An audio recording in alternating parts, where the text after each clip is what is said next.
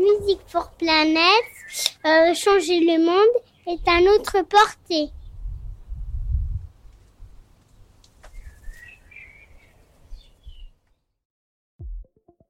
Je m'appelle Arthur Le Cercle, je suis musicien et écologiste. Comment se marient les deux, me demanderez-vous? Eh bien, c'est à la fois facile et compliqué. Facile, car je crois à la puissance de l'art et de la musique pour créer de nouveaux imaginaires, ouvrir des horizons et accompagner les changements aujourd'hui nécessaires pour répondre aux enjeux environnementaux et sociétaux. Et c'est ce qui me guide dans tous mes projets artistiques. Compliqué, car l'industrie musicale est semblable à tous les autres secteurs économiques avec lesquels j'ai travaillé en tant qu'expert environnemental. Peur du changement pour les structures et les individus, contraintes économiques, manque de formation et d'information. Et en même temps, réinventer mon métier et aider les autres à le faire, c'est un défi et une fierté qui m'animent au quotidien pour construire des lendemains qui chantent avec Music for Planet. Music for Planet, c'est le nom de l'association que nous avons créée et c'est aussi un véritable cri de ralliement. Chaque jour, nous sommes plus nombreux. Professionnels de l'industrie musicale, experts de l'environnement, fans de rock, de reggae, d'électro, de classique et de métal, de rap et de jazz. Tous les courants musicaux sont représentés dans l'association. Music for Planet, c'est utiliser la musique comme un vecteur optimiste et joyeux transformer tous les citoyens en éco-citoyens. Alors, vous aussi, passez à l'action. Devenez musique activiste. Music for Planet. Bienvenue dans le second épisode de ce podcast avec Julie Pasquet et Christy Simon du collectif artiviste Le Bruit qui court. On reprend là où on s'était arrêté dans le précédent épisode avec Christy qui nous présente une troisième action emblématique du collectif. Il y a peut-être une, euh, action sur laquelle on peut revenir aussi très rapidement parce que finalement c'est une action euh, qui était plus liée directement à la musique et qui était vraiment plus dans le cadre de désobéissance, c'est l'action Pinot je sais pas ce que t'en penses, euh, Julie, mais euh, en quelques mots, vraiment, enfin, euh, typiquement, on est allé à la, la bourse Pinot, donc à, à, Paris, qui est du bourse du commerce, bourse du commerce, ouais, voilà, merci, merci Julie. Et du coup, l'idée, c'était d'aller donc dans cette bourse du commerce qui aujourd'hui bah, expose en fait des œuvres d'art, mais on, on y allait donc de façon non déclarée pour faire en fait une chorale donc là, on était vraiment sur quelque chose pour le coup euh, directement lié à la musique. En fait, on a écrit des paroles d'une chorale sur un petit air qu'on utilise beaucoup au bruit qui court. Et euh, on était une, euh, une, quarantaine, une cinquantaine, ouais, une cinquantaine. En fait, on a pris nos tickets pour aller à Bourse Pinot, Bourse Commerce, comme si on, on était des visiteurs lambda. Et en fait, sous la grande coupole, je ne sais pas si vous voyez un petit peu comment comment la bourse elle est organisée. Il y a une sorte de grande coupole au centre, en fait, de du bâtiment où d'un coup on est venu et hop s'est formée cette chorale et on a commencé à changer à chanter en fait notre chorale qui avait pour euh, objectif évidemment bah, de questionner euh, sur la privatisation de la culture, la privatisation d'un lieu comme celui-ci, de questionner aussi euh, bah, sur des pratiques de Pinot, enfin qui nous semblent pas forcément pas forcément éthiques non plus. Donc on était clairement allé dans dans ce lieu pour dénoncer ça et questionner sur le rôle aussi de l'art par rapport à nos engagements et voilà et qu'on n'était pas du tout ok avec ce qui se passait dans dans ce lieu-là. Et ce qui était aussi assez intéressant, c'est que les autres visiteurs du lieu en fait pour eux, au début, quand la chorale a commencé à prendre forme, ils se sont dit, oh, c'est sympa, il y a une animation aujourd'hui. Ouais. Donc, il y avait aussi un...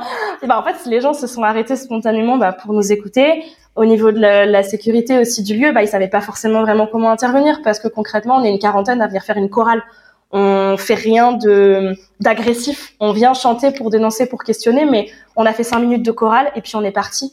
Et c'est tout et l'impact pour les gens du lieu et il a été là. Enfin, le, donc voilà, donc on, on teste aussi ce, ce type de, de format-là, toujours dans une visée artistique et voilà. Et là pour le coup, pareil, les personnes qui ont participé, c'était sous un format musical, sous un format choral, mais euh, bah moi par exemple, j'en faisais partie. Je suis absolument pas chanteuse et tant mieux d'ailleurs pour l'humanité. Franchement, il y avait, il y avait sur 50 personnes, peut-être euh, une ou une ou deux personnes qui, qui savaient chanter et les autres c'était sous la douche quoi. C'était c'est et ça a vraiment rendu un truc stylé.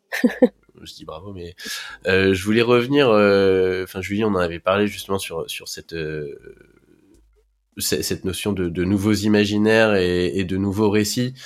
Et effectivement, bah, quand, quand on s'est quand on s'est revu à Arles euh, moi, j'y étais l'année dernière et euh, on est donc les, les, rencontres Agir pour le vivant, c'est vraiment un cycle de, de conférences euh, sur euh, sur l'écologie, sur euh, l'état de l'art, de la réflexion, sur différentes thématiques. Et, et donc l'année d'avant, on était encore vraiment dans, dans, dans, des choses qui étaient très euh, très théorique, très académique, euh, enfin au demeurant euh, super super intéressante avec des grands spécialistes, des questions environnementales et et en fait l'année dernière donc là où vous étiez partenaire vous le bruit court de, de ces rencontres, il y avait vraiment eu un, espèce de changement de de, de, paradigme et, et, et cette histoire en fait de de faire le lien entre la culture, entre des formes d'expression artistique, de créer les, les, nouveaux récits de demain, en fait, était extrêmement prégnante euh, dans euh, dans les conférences, dans les intervenants. Donc, il y a, vous, avez vous avez animé beaucoup de choses là-bas. Euh, Cyril Dion était là, bien évidemment. Il y avait tout un tas de performances et justement ce, ce, côté d'aller chercher les émotions pour pour transmettre un, un discours. Et, et donc c'est bah, c'est assez fantastique, hein, ce comme euh, comme changement et c'est on se rend compte que du coup bah, le, monde écologique euh, cherche aussi comment atteindre plus massivement euh, le, les, la population. Euh, vous dans votre manifeste vous parlez de, de bataille culturelle. Enfin c'est des mots qui sont assez forts là-dessus. Et pour autant on fait on fait le constat nous dans notre action et je pense que vous le faites aussi que en fait, cette compréhension des enjeux, enfin le fondement scientifique, factuel, enfin, établi et scientifiquement prouvé autour de ces enjeux environnementaux, euh, bah, il est loin d'être maîtrisé par la population. Euh, je pense qu'on peut euh, on, peut dire qu'il est clairement loin d'être maîtrisé euh, par euh, nos responsables politiques, institutionnels et médiatiques quand on voit les différentes prises de parole en ce moment. Et mais du coup, vous comment comment est-ce que vous articulez ces deux enjeux? Comment ça vous nourrit en fait? Est-ce que enfin même pour caricaturer un peu ma question, euh, euh, est-ce que est-ce que sensibiliser les gens sur des actions comme, enfin par par ce type d'action culturelle artistique, est-ce que c'est pas déjà aller un peu trop vite par rapport au fait qu'une grande partie de la population n'a pas nécessairement cette formation ou n'a pas eu le temps de, de s'intéresser, de comprendre ce qu'il y avait derrière? Mmh. Ouais, c'est une vaste question. Euh, la, première chose que je répondrai déjà, c'est que nous, euh, on a fait un énorme travail au bruit qui court sur notre théorie du changement. En tout cas, on a travaillé la stratégie du bruit qui court de sur les parce qu'on se veut vraiment de long terme et du coup de penser le bruit qui court. Qu'est-ce que c'est vraiment Qu'est-ce qu'on veut atteindre À partir de quel moment est-ce qu'on n'aura plus besoin de nous Qu'est-ce qu'on recherche euh, Et notamment ça, en le faisant étape par étape avec des objectifs un peu par année et en avançant petit à petit. Et du coup, on sait qu'aujourd'hui, une des cibles qu'on a, c'est pas forcément des personnes qui sont très très loin et qui sont pas du tout conscientisées. En fait, on sait qu'aujourd'hui, tu vois, il y a un peu un cercle plus restreint de nous, on va aller toucher des personnes qui ont déjà fait leur prise de conscience, mais qui veulent s'engager différemment pour aller en fait déjà nourrir un cercle qui est un peu plus grand, tu vois, de personnes qui ont lu ces rapports, sont conscients, mais euh, soit savent pas comment s'engager, soit élargir les modes d'action et élargir les modes d'action. Et du coup, on a pour l'instant en tout cas une grosse cible qui est de, on veut construire une communauté d'artivistes. Ça, c'est notre objectif pour les deux trois prochaines années. Enfin, vraiment une communauté de gens qui sont soudés, qui savent créer ensemble, qui savent euh, créer des actions, qui ont une pensée aussi systémique des enjeux parce qu'il y a questions écologiques, mais il y a aussi les questions sociales, de féminisme, d'antiracisme, néocolonial. Enfin, c'est et c'est énorme. En tout cas, on veut créer cette communauté qui ensuite va pouvoir aussi dans un temps après aller toucher d'autres cercles, des personnes plus éloignées, mais c'est un vrai travail de fond euh, et sur le long terme selon nous, pour ensuite essayer d'aller grappiller et gagner cette bataille culturelle dont on parle, qui est un peu la bataille des idées. Comment on montre qu'en fait le monde qu'on veut, il est plus stylé que le monde qu'on nous vend aujourd'hui, quoi. En fait, on se raconte des histoires, c'est Cyril Dion qui dit ça, euh, on raconte des histoires à longueur de journée. Aujourd'hui, l'histoire qu'on se raconte, c'est que la réussite, c'est de gagner masse d'argent, d'avoir un SUV, d'avoir un pavillon. Euh, et, euh, et, en fait d'aller prendre un avion pour à Punta Cana enfin tous les trois mois parce que c'est pas cher. Je, grosso modo, je caricature beaucoup, mais c'est un peu le récit qu'on se raconte. Et comment nous, pour gagner cette bataille culturelle, on va montrer qu'un autre récit, euh, qui le récit en fait de la sobriété, du partage, de la coopération, en fait, euh, est beaucoup plus stylé et beaucoup plus envieux en tout cas que euh, celui-ci. Et du coup, pour ça, ça va nous prendre des années. Et, et, nous, on y va aussi étape par étape, cible par cible, et on a une vraie réflexion stratégique de, de long terme, quoi. Parce que, en fait, là, j'ai pas envie de te dire qu'on va toucher tout le monde avec le bruit qui court, parce que c'est faux.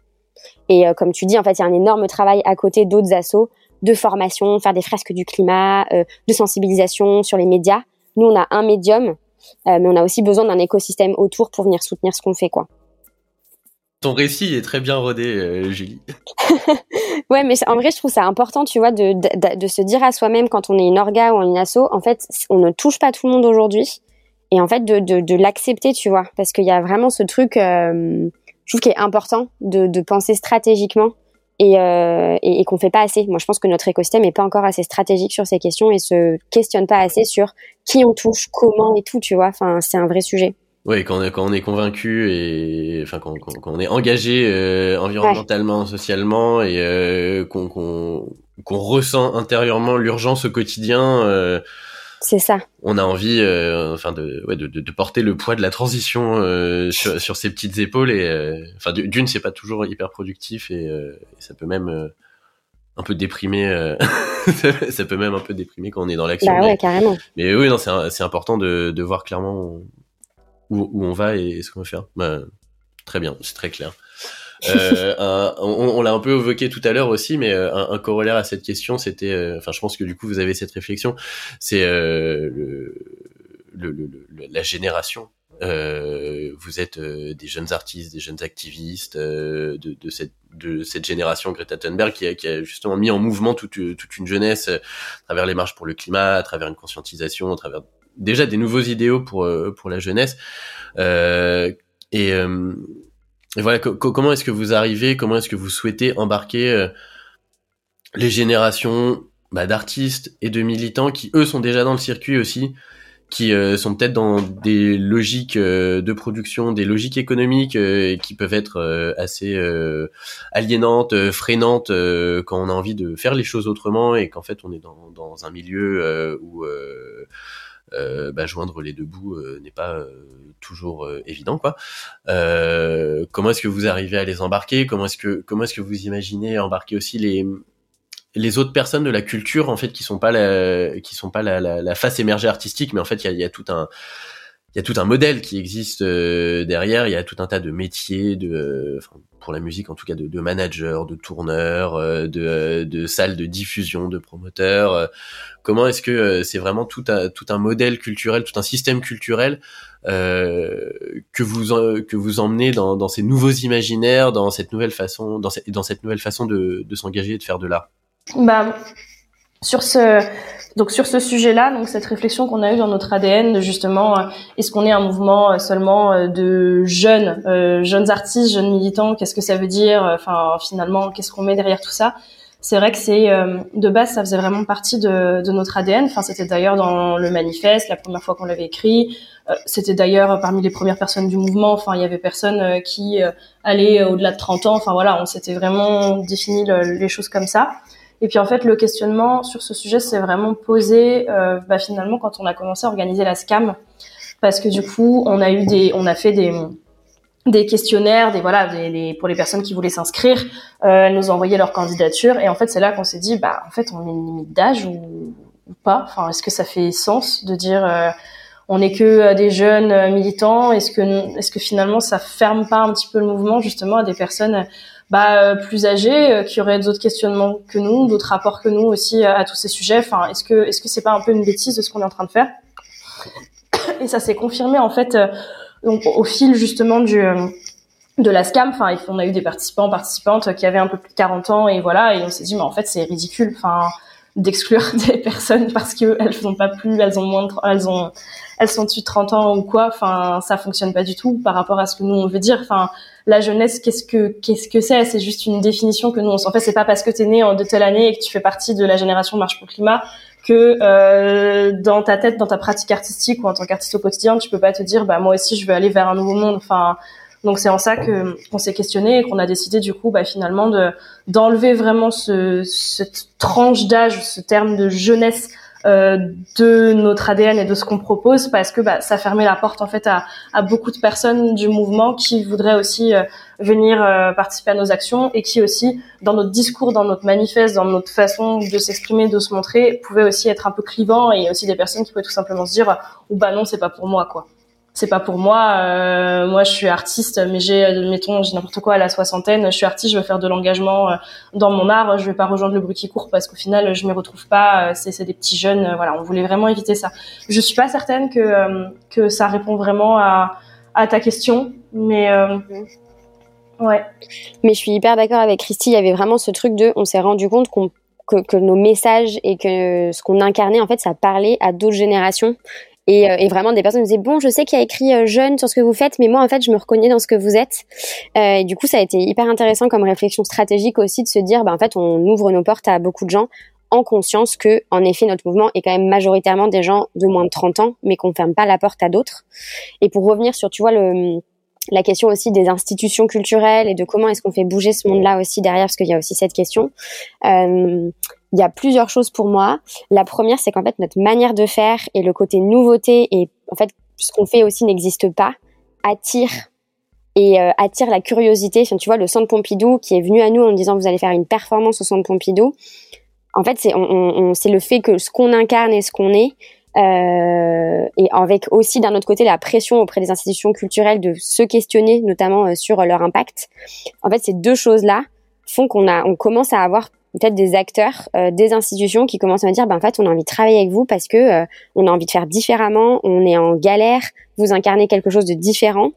Et du coup, il y a quand même une certaine envie. Donc, je dis pas que c'est pareil partout, il y a encore du chemin à faire, mais il y a ce truc-là.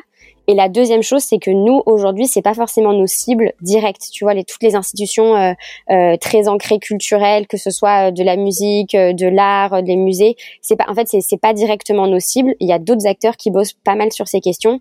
Je pense à notamment Imagine 2050, qui est un collectif qui va voir Canal+, qui va voir TF1, qui va voir ces personnes-là pour leur dire bah, les nouveaux récits, ça s'incarne dans ce que vous montrez à la télé et qui va venir faire changer ces acteurs-là nous, on n'a pas cette intention en fait pour l'instant. Euh, de, on a l'intention de collaborer, de faire des choses, mais c'est pas, tu vois, notre but premier comme vous d'aller faire shifter en fait les professionnels de ce milieu-là. On sait qu'on a une influence un peu inconsciente, euh, mais c'est pas forcément une une priorité pour nous aujourd'hui quoi. Peut-être dans quelques années en fonction de notre stratégie, mais euh, mais pas tout de suite. Ok. Ouais, c'est euh, ça me fait aussi penser que justement sur ces, ce sujet-là, et si on veut aller toucher aussi ces acteurs-là, et euh, c'est la, la, question aussi du justement du niveau de radicalité qui se pose. Et euh, parce que tu vois aussi tout à l'heure, tu disais oui, mais du coup là, vous êtes dans des choses déclarées, donc où est la désobéissance civile, donc où est voilà, c'est c'est aussi je trouve quelque chose qui est assez intéressant parce que à partir du moment où, enfin j'ai l'impression en tout cas que plus euh, plus un mouvement veut être radical, plus un mouvement, euh, plus c'est difficile aussi d'avoir accès à ce type d'acteurs, à ce type de milieu et de faire des choses en partenariat avec eux. Et c'est aussi un peu des sujets aussi sur nous, nous sur lesquels on se questionne, enfin tout le temps d'ailleurs. C'est-à-dire est-ce qu'on bosse avec tel ou tel acteur qui est venu nous chercher parce que oh bah ils ont trouvé que telle action qu'on a faite qui était finalement carrément radicale ah ça les ça les questionne un peu. Ils se disent bon c'est un peu à la mode aussi hein, les jeunes euh, engagés qui font de l'art euh, on va pas se mentir. Donc ils ont quand même envie de nous avoir un peu avec eux.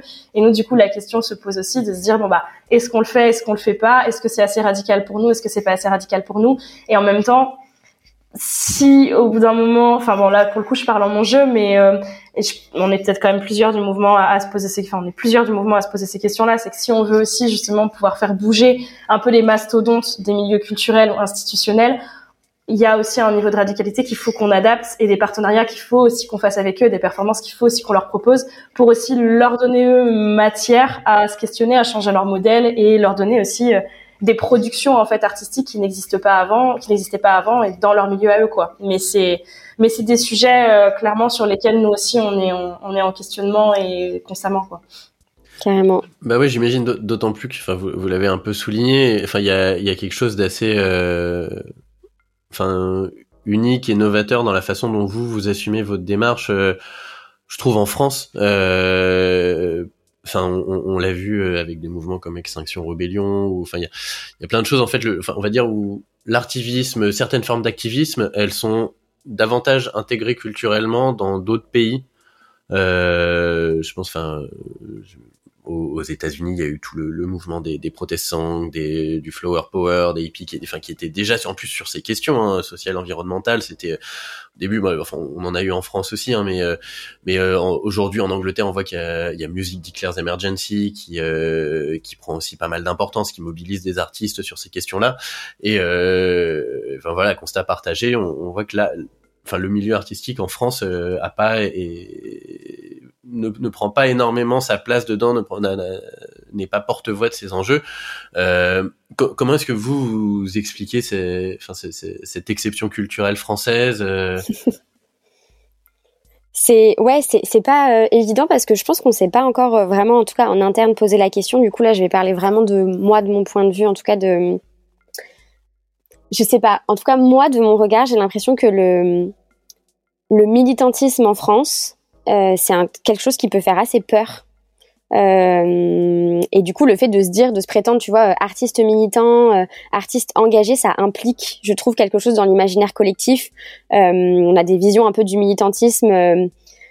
Enfin, je, je, je, je, pense en tout cas que c'est pas toujours évident de se mettre dans cette case-là et d'assumer ça dans le contexte français aujourd'hui où les questions militantes, les questions de mobilisation, en fait, elles, elles, elles sont très, enfin, elles sont ancrées, elles ont Ouais, du coup, c'est peut-être pas très clair ce que je suis en train de raconter, mais euh, mais moi j'ai l'impression que c'est, euh, en tout cas dans notre culture, pas évident de se de, d'utiliser ces termes-là quand on est artiste, et que cette potentielle peur en fait de euh, d'assumer en fait ses engagements et d'assumer ça peut rendre le truc compliqué.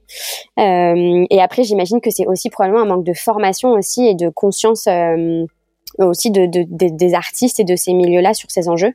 Euh, il y a toujours, je pense, euh, à, faire sur la question de la formation. Euh, voilà. Du coup, je sais pas si ça répond exactement à ta question, mais c'est vrai que moi, je me suis pas forcément euh, trop posé. Ça, tu vois, c'est intéressant parce que je, je vais y réfléchir pour essayer de creuser de pourquoi ça, tu vois. Et vous menez votre enquête aussi de pourquoi est-ce que ça prend moins. Moi, c'est un peu l'analyse que j'ai, mais mais qui est très personnelle, quoi. On, a, on a enregistré un podcast là avec euh, la, semaine dernière avec euh, Alma Rota qui est euh, la rédac chef de Rolling Stone Magazine France. Oh, Lui a posé la même question parce qu'elle pour le coup tu vois enfin bah le, cette connaissance du, du rock de ce qui s'est passé elle l'avait vachement. Elle elle disait qu'elle elle avait l'impression qu'en fait en France c'était compliqué de s'exposer notamment depuis l'ère des réseaux sociaux parce qu'on a une très très bonne culture d'avoir des, des haters aussi en France. Et que en gros, dès que tu vas t'exprimer sur un sujet, tu vas te faire défoncer par euh, X personnes euh, sur les réseaux, on va te ressortir les trucs que t'as dit et compagnie. Qu'en fait, ça freine pas mal. Enfin, pour elle, elle, euh, c'était un des facteurs où elle trouvait que ça freinait un peu sur le fait que euh, des artistes allaient s'engager. Euh, Même politiquement, tu vois, je trouve que les, figures américaines euh, artistes se positionnent beaucoup plus facilement sur le spectre politique. Typiquement, tu as des, je crois, c'était enfin des Lady Gaga qui font des concerts pour pour l'élection de Joe Biden. Enfin, en tout cas, les stars, on sait ce qu'elles votent. En France, c'est pas du tout le cas, tu vois. Enfin, on a un truc de politisation. Enfin, moi, ça revient aussi aux politiques qui restent chez soi et on a beaucoup de mal à parler de politique entre nous. Et, et du coup, peut-être que ça aussi, tu vois, vu que pour moi, cet engagement il est très très politique et très ancré politiquement. Peut-être que ça fait aussi peur en fait aux artistes euh, là-dessus, quoi. Ça me fait penser aussi à tout ce qui est écoféminisme. Ces choses-là, euh, on en parle en France euh, depuis Enfin, finalement, ça fait pas longtemps qu'on parle d'écoféminisme en France. Et quand tu regardes l'écoféminisme aux États-Unis, mais ça, ça, enfin, ça a beaucoup plus d'ampleur, quoi. Ça a pris beaucoup plus d'ampleur. Tous les mouvements, tous les sit-ins qu'il y a eu là-bas, tous les, ou les, les actions contre le nucléaire, ou les, dans des formats beaucoup plus artistiques, c'est vrai que c'était aux États-Unis aussi, quoi. Et nous, il commence à y avoir des petits festivals écoféminisme, artivistes qui se mettent en place, mais euh, mais c'est vrai que ça que ça rame un peu, effectivement. Une petite question euh, qu'on aime bien poser à, nos intervenants, c'est euh, c'est quoi c'est quoi vos musiques for Planet à toutes les deux, Genre, les, les chansons qui on a parlé de Résiste, hein, c'est vrai qu'elle franchement j'allais dire Résiste. Résiste de France Gall, elle est incroyable. Celle-là, c'est clair, elle est sur la liste. Ouais, de ouf. Elle est hyper structurante pour nous. Elle est. Euh... En plus, je trouve qu'elle est assez intergénérationnelle, quoi. Ça, c'est fort, je trouve. Ça, c'est euh, c'est puissant pour les musiques euh, for the planet. Moi, je dirais résiste. En vrai, ouais. Je sais pas si euh, Chrissy, t'as une autre idée aussi. Euh. Bah, hum, moi, à titre personnel, il y a des chansons qui m'ont beaucoup marqué, donc je peux partager celle-là, mais il y en a une même que j'écoute tout le temps, et dans ma compagnie, on fait même des créations dessus. Enfin bon, bref, C'est, mais c'est pas du tout une artiste française, c'est Aurora qui a une chanson qui s'appelle The Seed. Euh, et euh, oui, avec mon super accent euh, The Seed, comme la petite graine, quoi. Mais euh, vraiment, j'adore cette chanson où, enfin, elle reprend un peu des des proverbes. Enfin, bon, bref, je laisserai l'écouter, mais The Seed de Aurora que je trouve hyper tribal enfin hyper animal je veux dire pareil elle se prend vraiment elle prend vraiment au trip comme ça sur ces questions euh, d'écologie et dans le clip tu vois euh, des jeunes justement en marche pour le climat derrière et enfin ça parle vraiment de ces enjeux là et après une chanson que j'écoutais euh, avant aussi et que, qui me prenait beaucoup au trip quand j'étais un peu plus jeune c'est une chanson des Cowboys fringants et alors par contre le titre plus rien voilà les cowboys fringants, plus rien. Et pour le coup, euh, c'est une chanson qui est assez badante, mais qui a écouté aussi sur euh, une terre un peu de désolation où tu te rends compte euh, en fait que c'est, enfin la chanson c'est le dernier humain de la terre qui s'exprime et qui parle un peu de, de ce qui s'est passé quoi. Donc on n'est pas trop dans du nouveau récit positif, mais à titre personnel, on est dans la première, on est dans la première partie. Voilà, c'est ça. À titre personnel, en tout cas, c'est une chanson. Euh, enfin, autant de Sid, je la connais un peu plus depuis un peu plus récemment, et je trouve qu'elle fait beaucoup plus écho au bruit qui court dans le sens de on s'engage, l'espoir, et on va, on va tout défoncer, on va y arriver. Voilà, c'est plus dans cette énergie-là. Euh, Cowboy fringant, plus rien, c'est plus euh, la claque. Enfin, ça, ça fait un peu plus écho à la claque que j'ai pu me prendre un peu plus jeune et qui m'a donné envie de m'engager, mais, mais on est un peu plus dans un mood d'éco-anxiété quand même. On va pas se mentir. et voilà. Et moi, je rajouterais juste, euh, euh, moi, je rajouterais l'artiste Suzanne, qui est hyper stylée, que j'aime trop, et qui a notamment, euh, quand on a fait des marches pour le climat à Paris, avec des concerts à la fin qui étaient présentes, et notamment sa musique Il est où le SAV, qui est genre, on a cassé la planète, il est où le SAV, elle est vraiment stylée. Et je citerai juste aussi l'artiste Pomme, euh, qui pour moi dans son univers est aussi hyper engagé sur plein de causes et qui en plus aujourd'hui est accompagné par euh, On est prêt sur son sur sa tournée pour la penser euh, de manière à avoir le moins d'impact possible.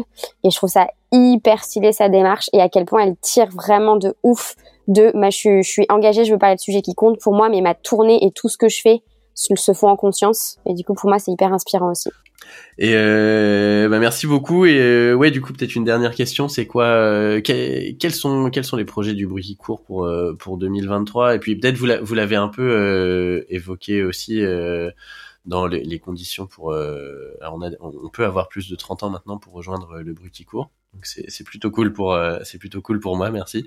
Mais il y a une liste, mais il y a, mais il y a une liste d'attente. Euh, du coup, quels sont les projets à venir pour 2023 et comment euh, comment on vous rejoint quand on a envie euh, quand on a envie de faire des choses avec vous? Vas-y sur les projets, Julie. Ouais. Et eh ben pour 2023, euh, encore plein de, de, projets, notamment pour venir soutenir des luttes et avec plusieurs cadres. Là, on est en train de réfléchir à, à enfin, on a une collaboration avec le projet Stop Hiccup, ce projet de euh, pipeline géant par Total en Ouganda et en Tanzanie. Il y a une grosse coalition en France euh, qui, qui se bat contre ça. Et du coup, on va venir en, en soutien. Je, je, je, je, tease juste parce que euh, voilà, c'est encore confidentiel sur ce qui va se passer. On aura aussi potentiellement une collaboration qui est en cours de discussion, c'est à voir avec Dernière Rénovation.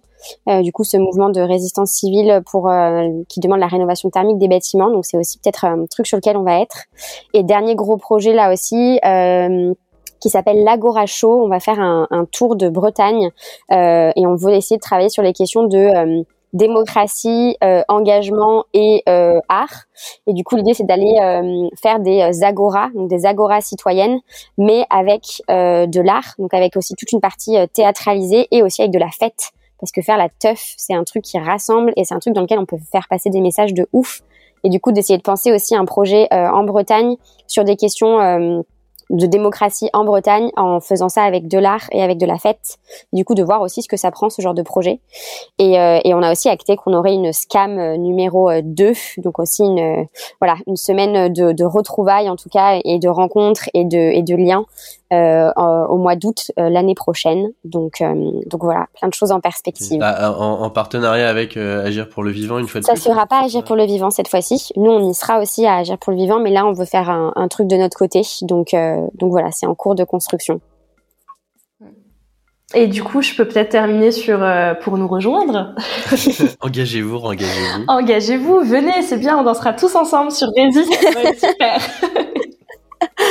En gros, euh, voilà, donc pour euh, pour nous rejoindre, bah, en tout cas pour avoir toutes les informations sur euh, les dates, quand, comment le mouvement, le collectif s'ouvre à, à, de nouvelles personnes, bah, j'ai envie d'inviter tout le monde à nous suivre sur les réseaux sociaux, surtout sur Instagram, le bruit qui court sur Instagram. On communique à chaque fois qu'on a des événements auxquels bah, les personnes peuvent participer. Quand des fois on a des performances artistiques, on fait des appels en fait à plus de monde parce qu'on a toujours besoin de force vive.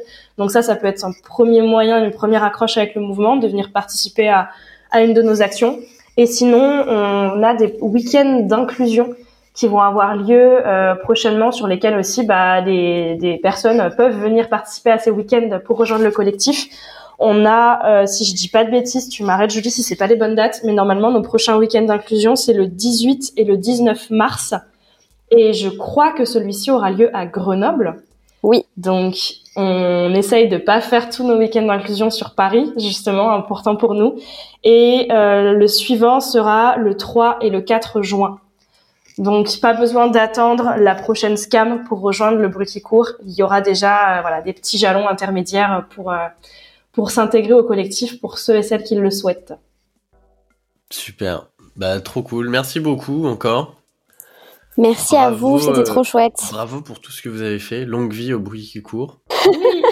on a dit pas trop non plus. Hein. Il faut quand même que les, les choses s'arrangent à un moment. Euh, mais, euh, mais en tout cas, ouais, non, euh, bon, bon courage dans toutes vos actions et, et, et à très vite. Merci beaucoup. Merci.